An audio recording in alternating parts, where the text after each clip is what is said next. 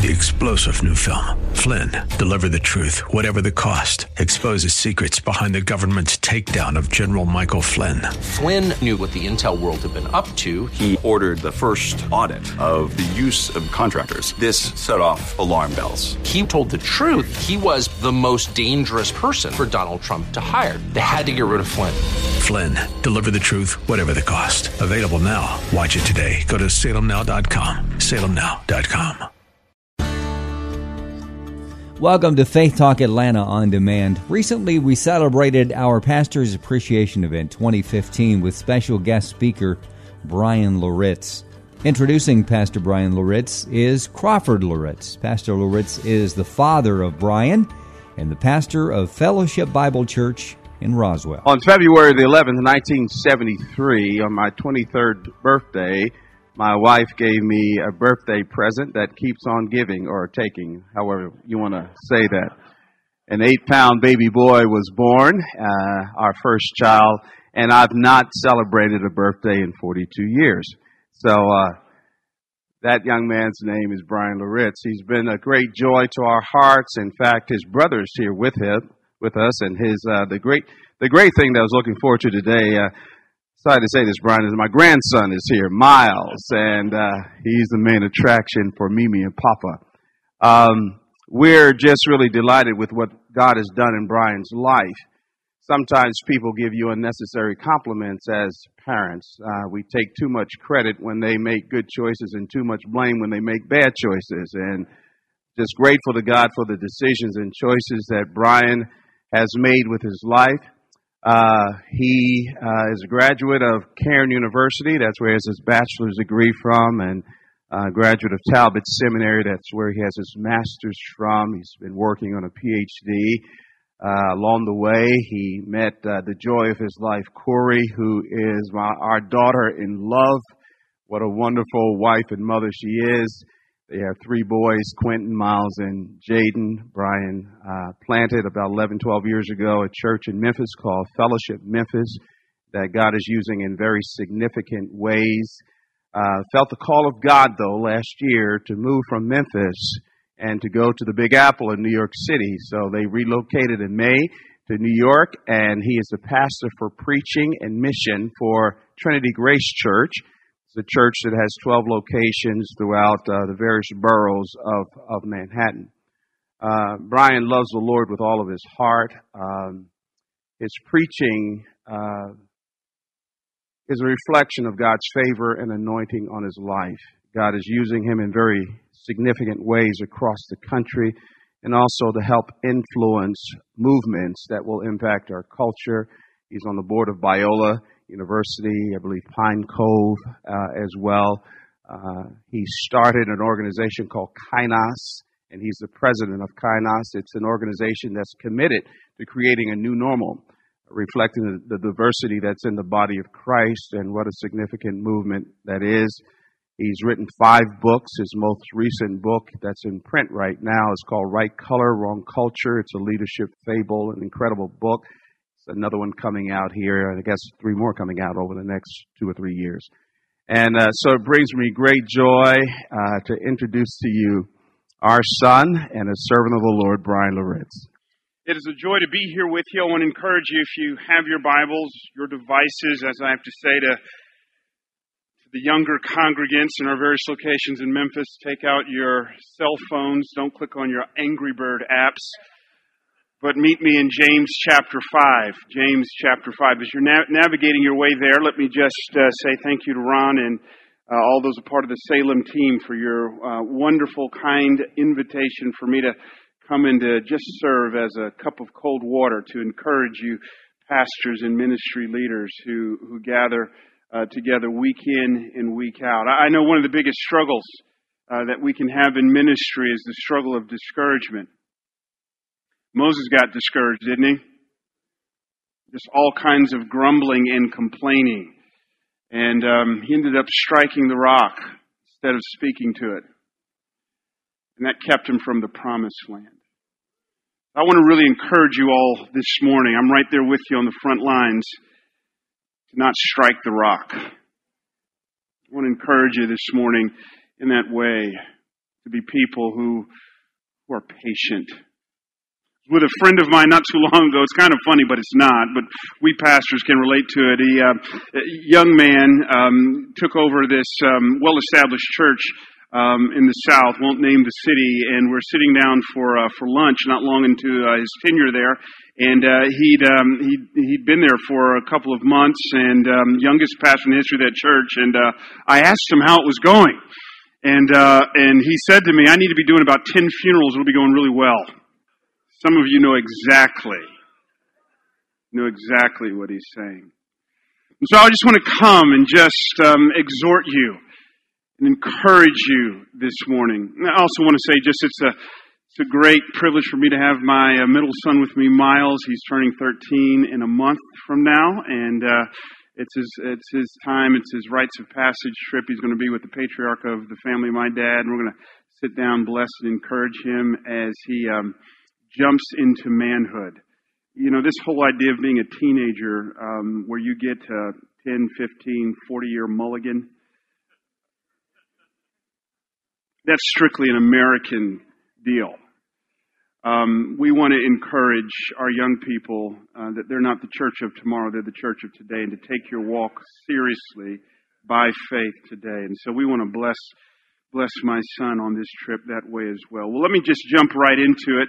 Pick me up in verse 7 as I try to just encourage you, you pastors, in James, James chapter 5. James chapter 5. James writes, be patient, therefore, brothers, until the coming of the Lord. See how the farmer, illustration for patience, waits for the precious fruit of the earth. Here's that word again, being patient about it until it receives the early and the late rains. You also, verse 8, here it is again, think he's trying to make a point. Be patient. Establish your hearts, for the coming of the Lord is at hand. Now, verse 9, he wants us to understand patience isn't just physical, it's attitudinal as well. He says, Do not grumble against one another, brothers, so that you may not be judged. Behold, the judge is standing at the door. As an example of suffering, and here's that word again patience, brothers. Take the prophets who spoke in the name of the Lord. Behold, we consider those blessed who remain synonym for patience steadfast. You have heard of the steadfastness of Job. You have seen, make note of this phrase, the purpose of the Lord. The Lord is compassionate and merciful. Father, would you give us ears to hear what your Spirit wants to say today? I pray, Lord God, that the seed of your word falls on good ground, that would take root, that it would bear much fruit. Strengthen us today, Lord God. I do believe, I do agree with Ron that there's someone or some individuals here this morning, they just feel as if they can't go on. I, I pray that you would strengthen our feeble knees. Blow, precious Spirit, your wind into our sails. Reinvigorate us, I pray, to be people who are patient so that in Lord God that I'm available to you. Stand in my, in my body, think with my mind, speak with my tongue. Those things you would have us know, say, and do. It is in Jesus' name I ask all of these things. Amen and amen. One of the most irritating things that can ever happen to an oyster to get lodged within its shell, tiny particle grain of sand. It doesn't take much, just, just one little, as my old pastor used to say, T90 particle of sand, one little grain, drive an oyster nuts. Nine times out of ten, or 99 times out of 100, this oyster is able to locate this grain of sand and to expel it, remove it from its premises, and go on about its business. But there are those rare occasions where, try as it might, this oyster cannot change its situation. It cannot remove this grain of sand. When it reaches this, this situation, when it finds itself in a circumstance or a scenario that it cannot change, it will find itself concomitantly irritated, frustrated, exacerbated, and any other kind of non-redemptive aided. It's losing its mind. So now, this oyster does the only thing it can think to do to provide itself with any semblance of relief. I can't change my situation, the oyster thinks in so many terms. So let me maximize this situation. It now locates this piece of sand and it coats it over and over and over again with a liquid substance that when it solidifies, when it hardens, we pay top dollar for. It's called a pearl. You need to understand that at the end of the day, all the pearl is, is the fruit of a frustrated oyster. If there is no grains of sand, there is no pearl. God sent me down here all the way from New York City to say, I'm trying to make a pearl out of your life.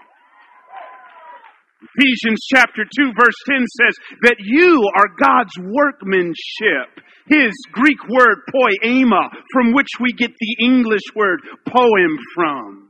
You are His workmanship. And we say, glory, hallelujah, but here's our problem. We want the destination, we don't want the process.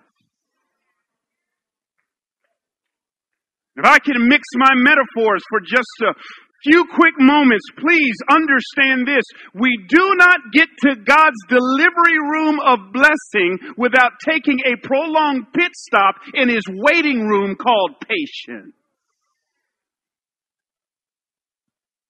There are no pearls without irritating, frustrating, exacerbating grains of sand.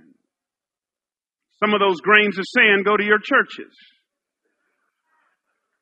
They sit on your elder boards, sing in your choir. God has redemptively allowed you to encounter grains of sand that try as you may, you cannot change. And He's saying, trust me, child of God, hold on. Your pearl is on the way. No, let me give you some Bible here. Come here, Joseph.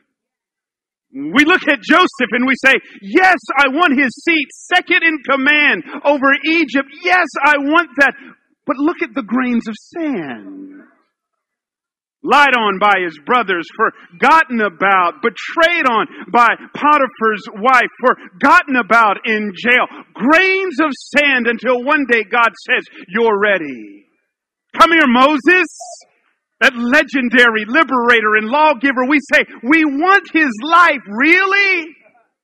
Look at the grains of sand He's in Exodus. He's a fugitive leaving for his life from Egypt. He is, he is fighting for his life. He ends up in Midian for 40 years in utter anonymity, shepherding sheep, wondering if God has forgotten about him. And 40 years later, God shows up in a bush that is burning but is not being consumed. 40 years of grains of sand. Come here, David. Most scholars will tell us from the time David is anointed as king in 1 Samuel chapter 16 until the time he assumes the throne in 2 Samuel chapter 1, 15 to 16 years go by. What is he doing during that time? Running for his life from a deranged king. He's dodging spears. He's feigning madness in towns like Gath. He is losing his mind as he's writing the Psalms, grains of sand, until finally God says, You're ready. Come here, Jesus. We want the victory of the empty tomb. We don't want the grains of sand of Good Friday. Come here, songwriter songwriter who was devastated by the grains of sand of his daughters dying in a mid-Atlantic crossing. Goes to meet up with his wife. And as he's on board this ship, he comes to the place where his daughters died. He peers over the bow and later on he would write these words, words we sing, Sunday in and Sunday out when peace like a river attendeth my way, when sorrows like sea billows roll, whatever my lot thou hast taught me to say, it is well, it is well with my soul. We would never know those words unless he encountered grains of sand. God says, Pastor, hold on.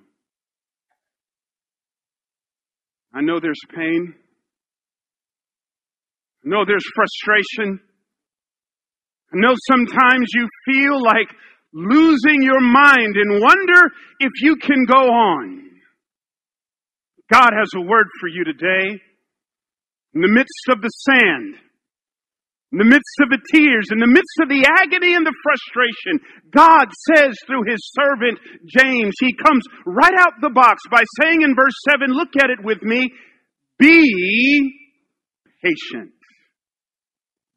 One of the uniquenesses of James' epistles that differentiates it from all the other epistles is James has the highest concentration of what we would call in Greek construction imperatives. Imperatives are commands.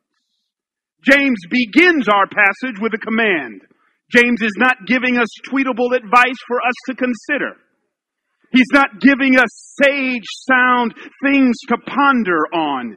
James is grabbing us by the lapels, looking us in the eyes, and he is commanding us to be patient.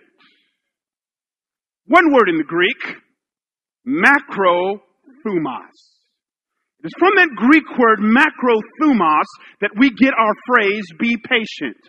Macrothumos is a compound word. Thumos, the root, it's from that word we get the English word thermometer from. It's something that measures heat. It's oftentimes used to equate to anger. The prefix macro means to be long. So literally, macrothumos means to be long to anger. The idea of patience, watch it now, implies that I am in a situation I do not like. It was noted scholar D.A. Carson who said in his wonderful book Scandalous, the reason why we don't pray for patience is because we are theologically sophisticated enough to realize that implicit in the very request is to ask God to put us in a situation we won't like. You don't get patience by going to Sunday school. You don't learn patience by looking at the flannel board. You don't get a degree in patience by walking through seminary. There's only one way you get patience. It is God dropping you in something you do not like. James says, I am commanding you, pastor. I am commanding you, ministry leader. Be patient. So that the anatomy of patient assumes adversity. Ever been there? Ever said to yourself, I got one nerve left? And you break dancing all over it. Ever, ever been there?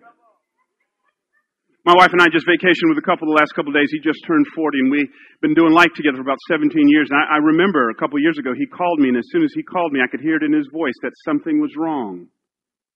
Well, the next several moments he talks about how his mother has just been diagnosed with an aggressive form of breast cancer and needs a double mastectomy. At the same time, they had found some tumors in his neck and he had to have a delicate surgery that could impair his ability to walk. And to add insult to injury, his house was on the market, and at the 11th hour, the buyer pulled out. And I could hear it in his voice if one more thing happens. Ever been there? And through it all, I don't know your situation. I don't know your scenario. I'm not making light of it. But James says, no matter what you're going through, no matter what your journey, James says, be patient. Now, I, love this. He says, be patient, therefore, brothers. Be patient, dot, dot, dot. I love this.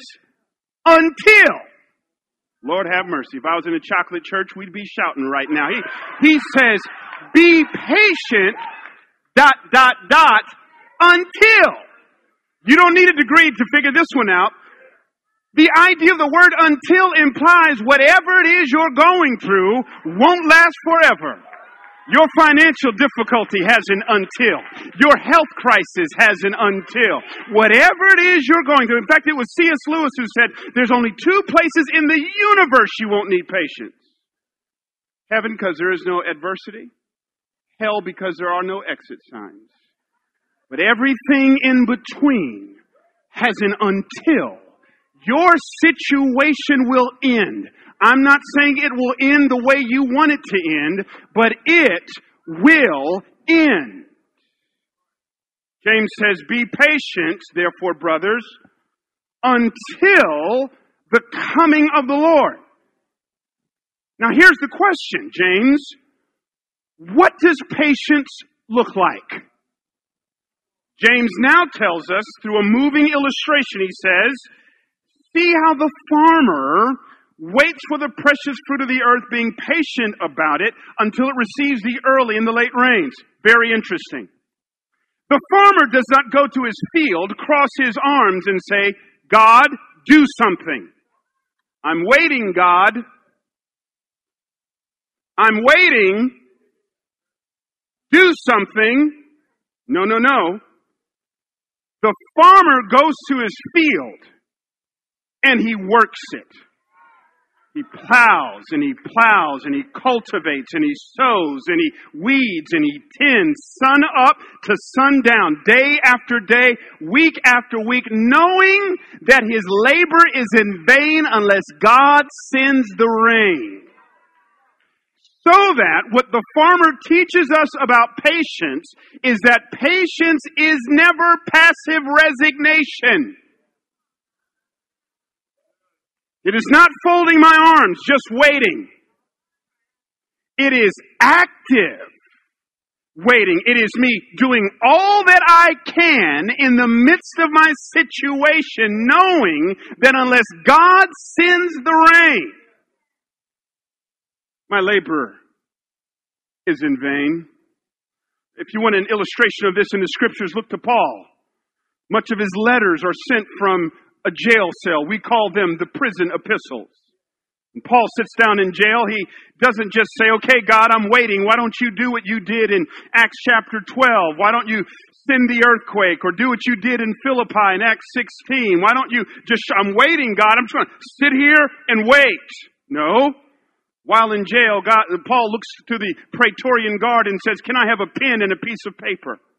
While in jail, he writes and he writes and he writes letters of encouragement to people who are free. That trips me out. He writes, for example, the Philippians while in jail, telling free people to have joy. That trips me out. Because typically it is we free people on the outside who visit the incarcerated trying to lift their spirits. But here we have in the Philippians a man incarcerated telling free people, don't cheer me up. I'm writing to encourage you. But not only does he write while he's in jail, you read these letters, he is praying. He says, I want you to know I'm praying for you in jail.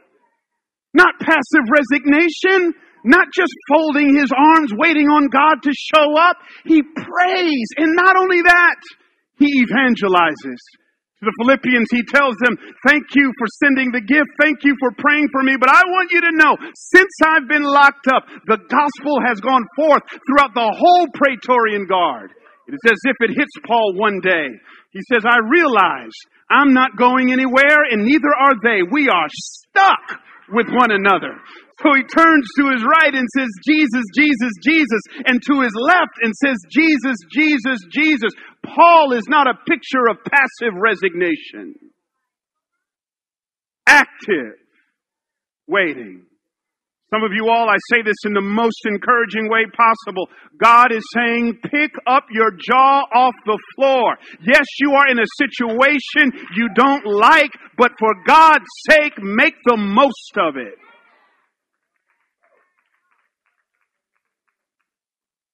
What is patience? Patience assumes adversity, the anatomy of it. Patience is active waiting. But thirdly, patience is attitudinal.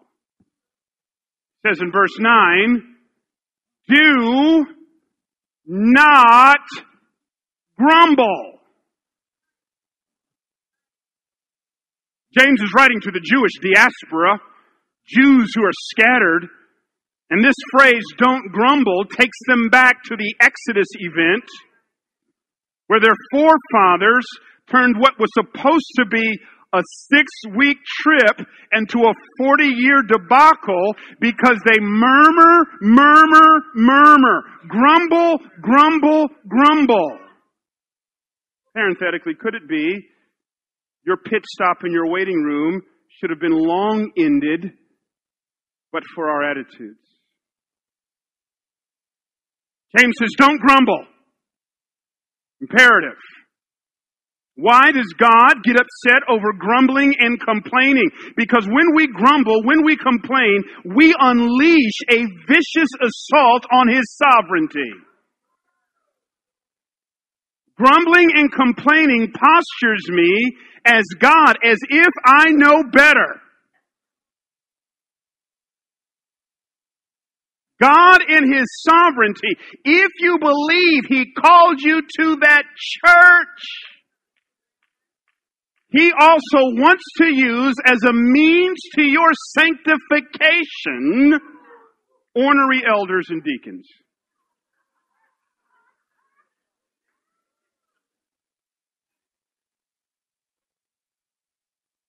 For me to grumble,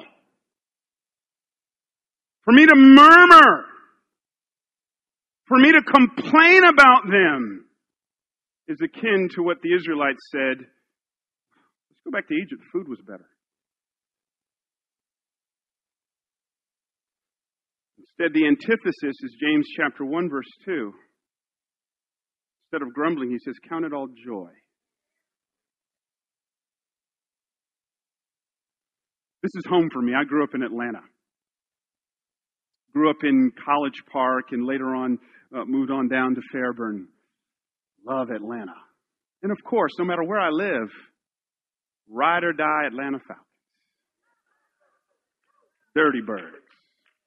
You know, that was a tough loss for us last Thursday to the Saints, man. Part of me goes, I think I'd rather be one and five than five and one as long as that one win came over the Saints. I just can't stand the Saints. But anyways. So I remember 1998. I mean, if you're a Falcons fan, we're, we're acquainted with patience. Right? I remember 1998, man. I was I was in California, working at a church out there, pastoring out there, and um, I mean that's that's the height for us as the Atlanta Falcons. 1998, we make to the NFC Championship game, Minnesota Vikings. No one ever gave us a shot. I stood up in front of our congregation, uh, worked in the Atlanta Falcons into into my benedictory prayer. God bless the dirty birds. And lo, lo and behold, we won. James will go on to say, the prayers of the righteous availeth much. I'm talking a lot of trash, right? Jamal ended, we're we're gonna kill these Broncos, we're gonna win, and yada, yada, yada. God in His sovereignty had other plans for us. Didn't work out. Uh, must have been sin in my life or whatever, but th- there it is. We, we lost. 99 was a tough year for us. I don't know if you can remember it because th- there was high, you know, expectations for us. And I remember sitting down at BJ's on, um, on in Monrovia there, Southern California on a Monday night. And I'm watching Jamal Anderson, our star running back. He cuts, blows out his knee. It's the end of our season. We were losing. We were tanking. People from my church are calling me up, Pastor, what happened to your dirty birds? People don't even know, talking trash. I'm going, can we do church discipline on you? Where I am, 1999, down in the dumps in the present, grumbling. Murmur, murmur, murmur. Then I had a bright idea. I needed some joy. I called NFL Films and asked NFL Films to send me the 1998 highlight reel of the Atlanta Falcons. So that in 1999, when I'm frustrated in the present, grumbling, no joy, turning the game off with 14 minutes and 12 seconds left to go in the first quarter, I go downstairs, pop in the video cassette. I think this audience gets that right. Video cassette of the 1998 Atlanta Falcons, and I reflect on the good old days in the past to give me some joy in the present. All I'm trying to say is if you're a follower of Jesus struggling with joy in the present, you ought to have some nothing but Jesus highlight clips. You ought to be able to reflect back on His goodness, on His grace, on how He's seen you through, and allow that to uplift your spirits in the present. James says, do not grumble. Now, verse 10, he moves now and he gives us some analogies of patience. He says, when you're struggling with patience, you, you need to look to a group of people. He says, as an example of suffering and patience, brothers, take the prophets, the prophets, the prophets who spoke in the name of the Lord. If you were to come to our little apartment there on the Upper West Side of Manhattan, Little, and you were to walk into Miles and Jayden's room, you'll see on the far side, opposite of their bed, some NBA posters. Basketball players. Next to Jayden's bed, on his wall, are three sheets of paper. My youngest loves basketball one sheet of paper, he's outlined the top five D1 schools he wants to be drafted, he wants to uh, uh, be enrolled in to play basketball. Next sheet of paper, top 10 NBA teams he wants to be drafted by. Hawks didn't make it. Third sheet of paper, he's designed his first NBA shoe. Sometimes when you walk into Jaden's room, he'll be on his bed staring at those NBA posters and allowing that to give him inspiration for what could be to dream in the present.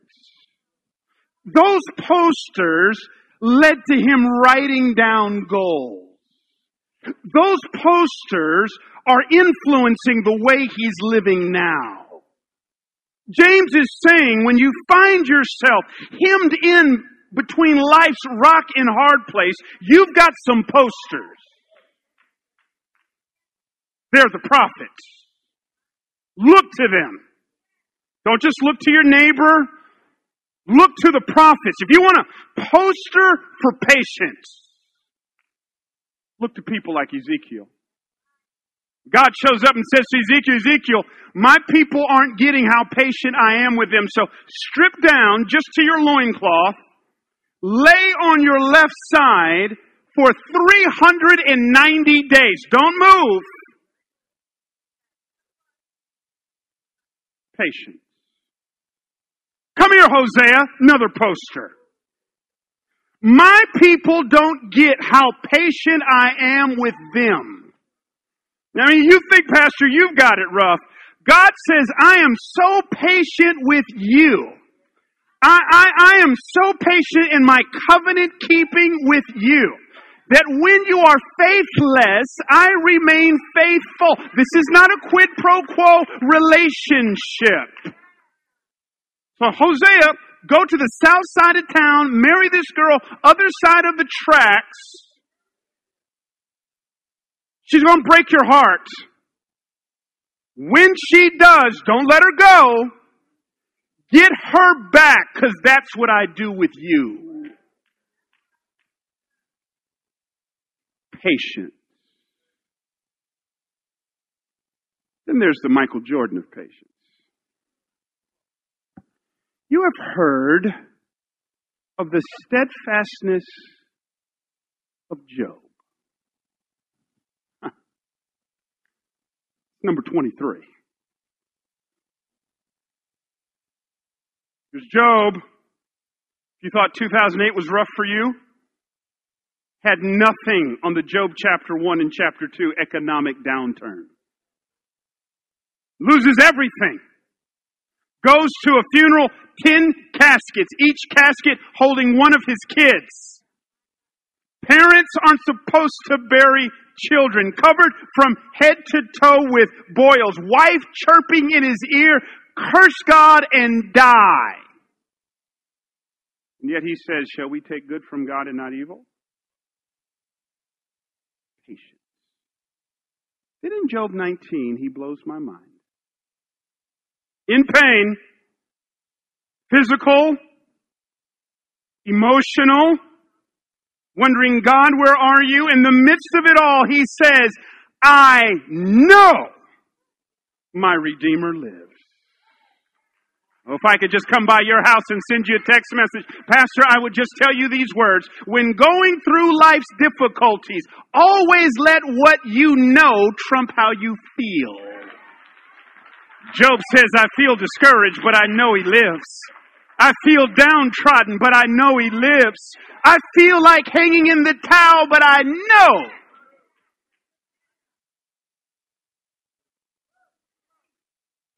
Know he lives. Now he ends saying, You have heard of the steadfastness of Job. Here's that phrase. And you have seen, I'm done, purpose of the Lord. Purpose. Purpose. Purpose.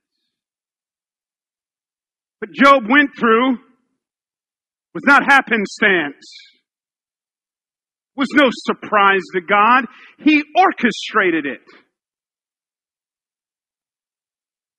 He wrote the script. Your trial is not off the rack. It is not one size fits all. It is custom made. It is tailor made. What you're going through the sovereign, omniscient God is not taken aback by. He knew it before He ordained you would go through it.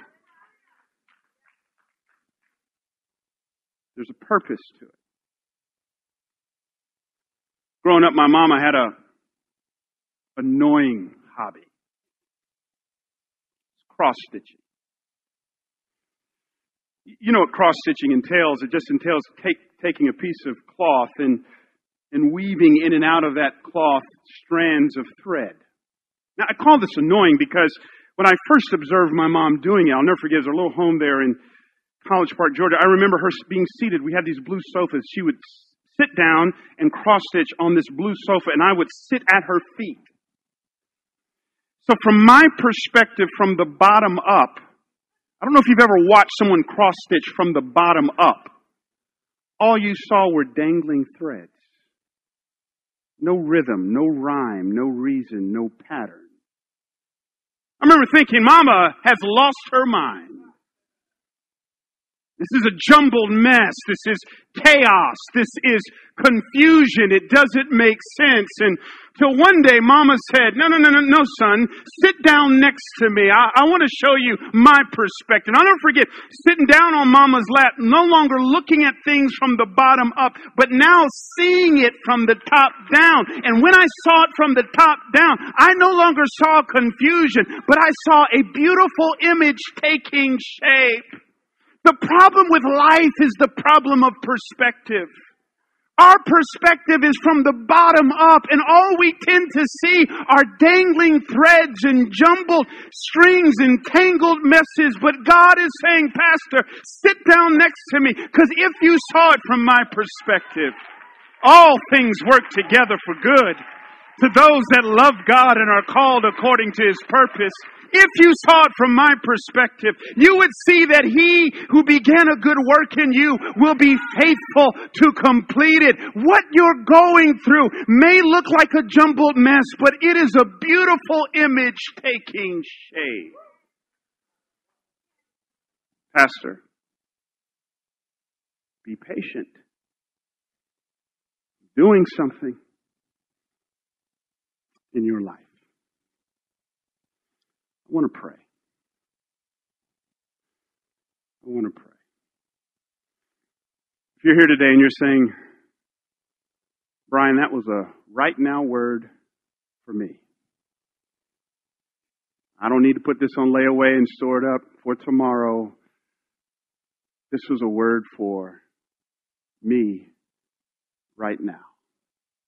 Would you just stand to your feet? I'd, I'd love to pray for you. If you're saying this is a right now you don't need it yesterday, not necessarily for tomorrow. It's right now. This is where you're at. Father, in the name of Jesus, I thank you for these, my fellow co laborers. I think maybe I'd like to believe part of the reason why I can speak to this because it takes one to know one. God, I know what it's like, the pressure cooker of ministry, fishbowl in which we live in, being subject to everyone's running commentary. The emails and the text messages, the anonymous letters, the murmur, the grumbling, the complaining, the being fired at from people you thought were on the same team as you, Lord God. And on and on and on we can go. Father, some of this stuff maybe, maybe we did make poor choices. But I love what the old folks used to say God can hit a straight lick even with a crooked stick. God, you can even take our mess ups and our mistakes and use them in redemptive ways to work out your beautiful, perfect plan in and through our lives. So, God, I pray several things for my brothers and sisters who are standing today. One, I pray, Lord God, that they would be reminded of the reality that you are sovereign, you are all, all knowing, that you see everything and that you hear. Same God, Lord, who peered over the balcony of heaven in the book of Exodus and saw his covenant people being abused by the Egyptians is the same God who sees us now. But in the Lord, secondly, I would pray that not only do you see, but we would be reminded of the notion that you care. You care, God. You told Moses, I've seen and I've heard the cries of my people. I, I care. I'm going to do something about it. Lord, remind us of that truth. Remind us of that truth embedded in Matthew chapter 6, Lord God, where you said not a single sparrow falls to the ground without you knowing about how much more valuable are we than they. God, you care. You care about our tears. You care about the difficulty. You care about what's going on in our lives. You care, Lord God. You are not some callous God who delights in our pain. God, you care. And I pray, Father God, that we would be reminded of that truth, that every time the enemy would seek, Lord God, to assault us with lies, we would cling to the truth. God cares. So, Father, through it all, would you give us some joy? Pray, Lord God, that what was said in Nehemiah would be true of us. The joy of the Lord is our strength. Pray, Lord God, that what James says in his epistle would be true of us, that we would learn to count it all joy, Father God. That joy, Lord God, is a fruit of the Spirit. That we would walk in the power of the Spirit. And one of the manifestations of that would be this otherworldly, supernatural joy that transcends our circumstance. God, give us that, we pray, in the name of Jesus. And then finally, I pray that you'd strengthen our knees. I do believe maybe some pastor feels like it's time to quit the ministry altogether. God, strengthen. God, where there was a I quit, may there be a I refuse to give up. Strengthen, Lord God, we pray. And God, would you send some ravens to us while we're in the wilderness? Friends, phone calls, text messages, emails, letters that'll just lift up our spirits so that we can run with endurance the race that is set before us. Thank you, Father, for this opportunity to encourage your people. In Jesus' name. Amen. Amen. Thank you for listening to Faith Talk Atlanta on demand. Find out more about Faith Talk Atlanta at faithtalkatlanta.com. We also have other tremendous teaching ministries, resources, sponsors, and a live show called Faith Talk Live. That show's heard Monday through Friday at 10 a.m. on 590 WDWD and at 3 p.m. on 970 WNIV. Thanks again, and find out more at faithtalkatlanta.com.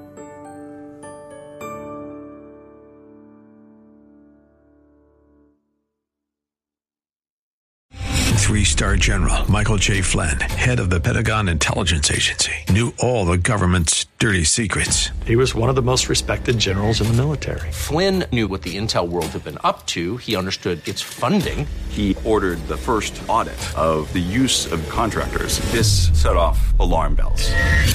The explosive new documentary, Flynn, Deliver the Truth, Whatever the Cost, uncovers the facts behind this scandal. Flynn told the truth. He was the most dangerous person for Donald Trump to hire. I find out the worst enemy that I'm going to face in my life is right here in America. They took my assessment and they wanted me to change it. And I was like, I'm not changing it. They had to get rid of Flynn. With in depth interviews, archival footage, and never before seen personal records of the man behind the headlines. I just felt like I was drowning. Flynn, deliver the truth, whatever the cost. Available now. Watch it today. Go to salemnow.com. Salemnow.com.